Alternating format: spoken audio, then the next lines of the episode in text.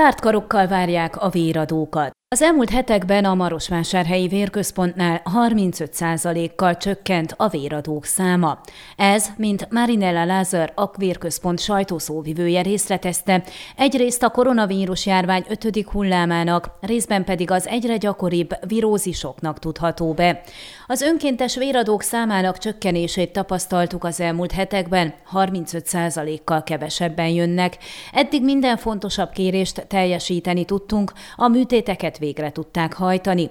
Szeretnénk, ha a továbbiakban is így lenne, ezért kérjük azokat, akik egészségesek, hogy jöjjenek vért adni.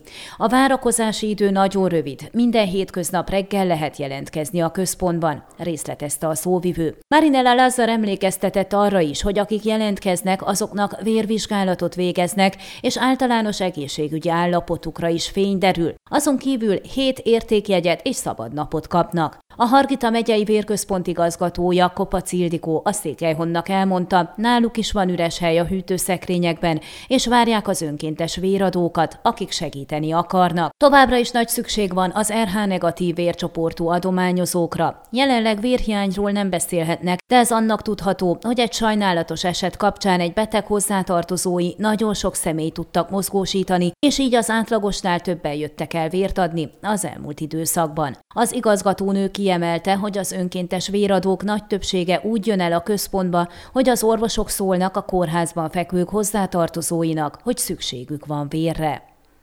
Ön a Székelyhon aktuális podcastjét hallgatta. Amennyiben nem akar lemaradni a régió életéről a jövőben sem, akkor iratkozzon fel a csatornára, vagy keresse podcast műsorainkat a székelyhon.pro portálon.